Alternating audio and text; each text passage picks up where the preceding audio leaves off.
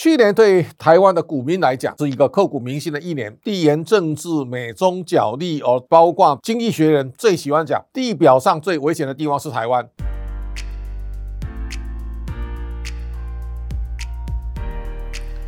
各位财讯的观众朋友，大家好，我是谢金河，欢迎再度收看老谢开讲。新的农历年已经开始了，那么兔年也恭喜大家一兔发财。那么在这一年当中啊，台股呢在经过漫长的十个交易日的休市之后呢，一月三十号呢重新开市。这个因为啊，在这段时间全球股市呢累积了相当大的涨幅，尤其汇成半导体大涨大约百分之七点九四，也让台积电呢在 ADR 呢有非常出色的表现。宏观这段时间呢，股价最高来到九十三块七美元，换算台币呢，大概有相差有十五趴以上。在这种情况之下呢，在农历年的宏观之后的红盘，台积电的股价一开盘呢大涨，最后尾盘拉高呢四十块之后呢，也让台股当天啊大涨了五百六十点八九。这段时间呢，所有的半导体类股呢非常大力的在攀升当中啊，很多的。IC 设计啊，涨幅都非常大，也包括联电呢，都有非常出色的表现。这个三十号的红盘开盘的时候呢，大家特别注意到外资啊，在一月三十号呢买超台积电呢八万零六百四十一张。如果大家把这五个交易日加起来，外资买超台积电呢是十二万九千一百多张。这样的一个大力买超是造成台积电股价呢不断的上涨非常重要的关键。同时呢，我们也看到外资买超联电呢是八万三千九百八十五张，扣掉十六号的卖超以外呢，联电的外资的买超呢达到十八万九千多张，这是今年双雄当中啊相对出色的表现。那么经过这个跳空的大涨之后呢，台积电的股价呢最高五百四十三块，大家可以稍微再回顾一下。台积电去年大家都看上千元哦，但最后从六百八十八掉到三百七，这个时候呢，国安基金进场呢也没有发挥太大的作用。但是呢，这个地方大家可以看到，这个连续跳空上涨，是因为巴菲特买入台积电的 ADR，涨了一波之后呢，回档大概就守在四百五上下，这个低档现在拉到五百四十三块之后呢，红盘第二天呢小幅拉回二十块，但是呢，整体来讲，台积电现在的股价呢站稳五百零六块的连线呢，看起来是相对的平稳，而连电。呢，现在也到达了最高四十九块一毛钱，也站上了连线，这个是重要的天险。所以大家可以看到，联电经过这个上涨之后呢，它其实扭转空头排列的。去年联电从七十二块啊掉到三十五，那么联电能够拉升。也会帮忙，包括世界先进或利基电呢，同样会有相对不错的表现。我们回来想一下，在过去这一年，外资啊大举卖超台股。杨金龙在去年第四季的时候特别提到，他说外资啊还是会回来，外资现在终于回来了。我们来稍微回顾一下这一张表，其实非常有意思啊。从两千零九年之后呢，大概到二零一七年这九年当中啊，只有一年啊，二零一一年的外资是卖超台股两千七百七十六点四八，但从二零一八年之后呢，外资啊，在过去的五年当中呢，只有二零一九年呢买超两千四百四十一点七六，但大部分都卖超。去年对台湾的股民来讲是一个刻骨铭心的一年。那么大家看到外资啊卖超台股是一兆两千三百二十五亿。如果大家仔细稍微算一下，外资在这四年的大幅卖超当中啊，卖超台股的金额是两兆五千八百亿。这个外资的卖超呢，背后有非常多的原因，地缘政治、美中角力，而包括经济学人最喜欢。讲地表上最危险的地方是台湾。那么在这种情况之下呢，台湾在过去这几年一直都是外资最好的提款机，而且呢，台积电是变成外资啊重中之重的一个最大的卖压的来源。我们看到从二零二零年到二零二一年到二二年三年当中啊，外资大概卖超台积电是一百八十二万张。二零二二年当中啊，外资卖超台积电是一百零八万七千七百张，造成台积电的股价呢大幅的下滑。好，所以这张表当中大。大家可以清楚看到，外资一卖的时候呢，对台股的加权指数啊，会带来非常巨大的影响。所以去年台积电掉到三百七的时候呢，加权指数是跌到一万两千六百一十九。现在大家可以稍微反向思考一下，如果台积电呢能够在今年站稳五百块，台股的加权指数呢守在一万五千点，可能性相对就升高了。这个是值得高度来关注探索的一个焦点。好，另外一个呢，我们也看到，在今年之后呢，外资统计到一月十七号封关之前的交易日呢，一千两百五十五点六九。大家可以看到，在这段时间啊，外资其实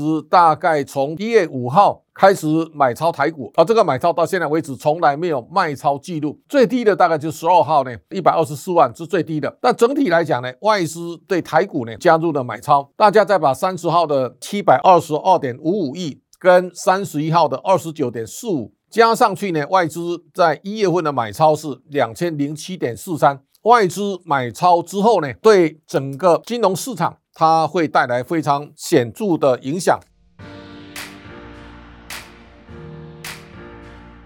大家可以看到，新台币呢，在过去一段时间呢，是大幅的贬值。我们看到，在去年的时候呢，台币一度贬值到三十二点三三五，现在看起来呢，台币在三十块大关的攻防。会对台股带来非常巨大的影响。好，这段时间大家可以看到，当美元非常强势的时候呢，日元最低啊贬到一百五十一点九四，而韩元呢最低到一四四六点三七，另外人民币呢最低跌到七点三二七。这个时候呢，反向回头看，美元在过去一年会造成全球非常巨大的杀戮的效果。是美元不断的在走强，你看到从年初啊九十一点七八二呢，一路走到一百一十四点七七八，这个几个礼拜啊，其实我不断的给大家提醒，当美元反转的时候呢，全世界。就有偏安的机会，所以在这种情况之下呢，我们现在可以看到，当美元反转之后，包括人民币，也包括新台币，包括韩元，包括欧元，也包括英镑呢，那么现在持续相对美元啊是升值。那么在这样的一个情况之下呢，台币升值有利于股市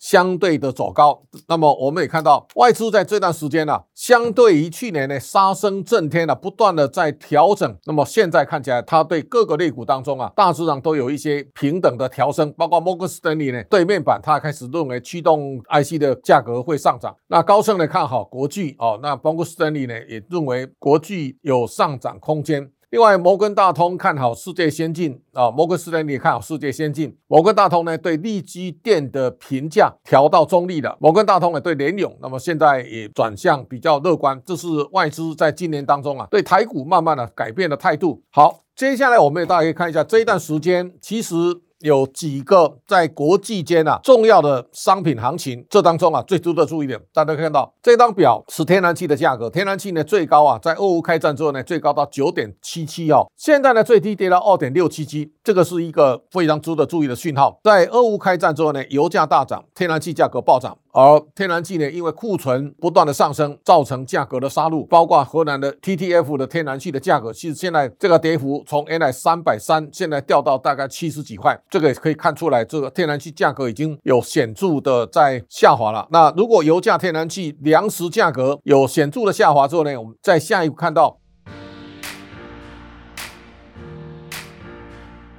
美国的。CPI 呢，通膨压力会有显著的降温的效果。这个时候，大家会非常清楚看到这样的一个动向，也就是在现在的美国的十二月的 CPI 呢，降到六点五。今年的一月呢，相较去年的七点五，我相信会比六点五来的更低。那在这种情况之下呢，一方面物价开始从六月的九点一啊开始往下，到今年的六月啊，对照去年的九点一呢，我相信。CPI 呢降到四左右呢，可能性非常高。包括核心 CPI 已经大概都在下滑了，所以美中台三地大家可以看到这种 CPI 的变化。美国从九点一呢，八点五、八点三、八点二、七点七、七点一，那么到六点五。今年开始对照七点五、七点九、八点五，看起来第一季呢，美国的 CPI 会有显著的降低的效果。大家再对照一下，去年美国总共升息七次，总共升了十七码，这个是历史上啊最暴力升息的一个阶段。那大家可以。检视一下，两千年的果林斯班呢，在六点五，大概有三个多月。另外，伯南克呢，在两千零七年的时候呢，有五点二五，大概就九个月。这个时间呢都不会太长，所以现在美国的 FED 呢，今年可能还有升息，但是呢，我相信升息有触顶的可能。这个触顶的回落呢，也会造成各国股市啊开始会有明显的发挥的空间。那么我特别要提醒大家，每一年啊，大概市场上都有一个很抢眼的叫做盐月效应。去年这个时候呢，美国跌最惨的是汇成半导体。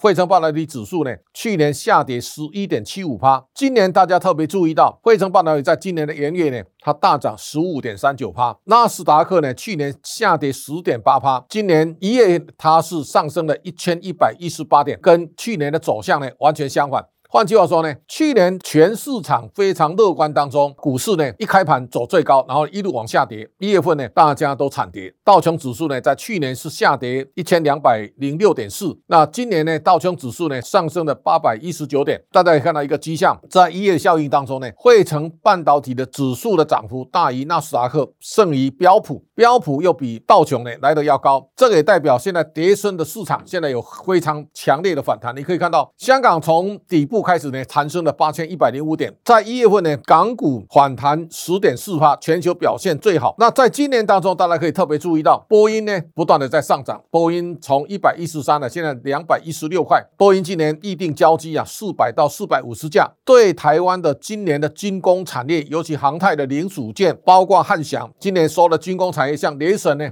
股价一直在往上。今年台湾有非常多的产业呢，都会面临很多的变数。比方说，现在半导体当中啊，荷兰加入美国的晶片战争的行列，那对中国会带来更大的压力。那台湾呢，第四季也出现零点八六的负成长。今年整个产业呢，大家第一个课题呢，要面对去库存压力，所以景气下滑是必然。那么在这种情况之下呢，下跌一整年，所以这个时候呢，跌升的产业或类股，它会在这个地方。走出一个比较大幅度的反弹哦。另外呢，现在可以看得最明朗，一个是军工产业，另外一个呢是电力的建制当中，你可以看从力岸风力发电、太阳能一直到现在的输配电的相对的重电产业呢，都会在今年大放异彩。这是今天给大家的一个兔年当中啊，大家的投资展望的报告。预祝在未来这一年，大家的投资非常顺畅。虎年当中呢，大家叫做虎虎生风啊，丰富的丰。但这个老虎呢是非常凶险的老虎。今年我们希望啊，这个易兔带来钱财，也带给大家好运。感谢大家的观赏，下周同一时间，请大家继续收看。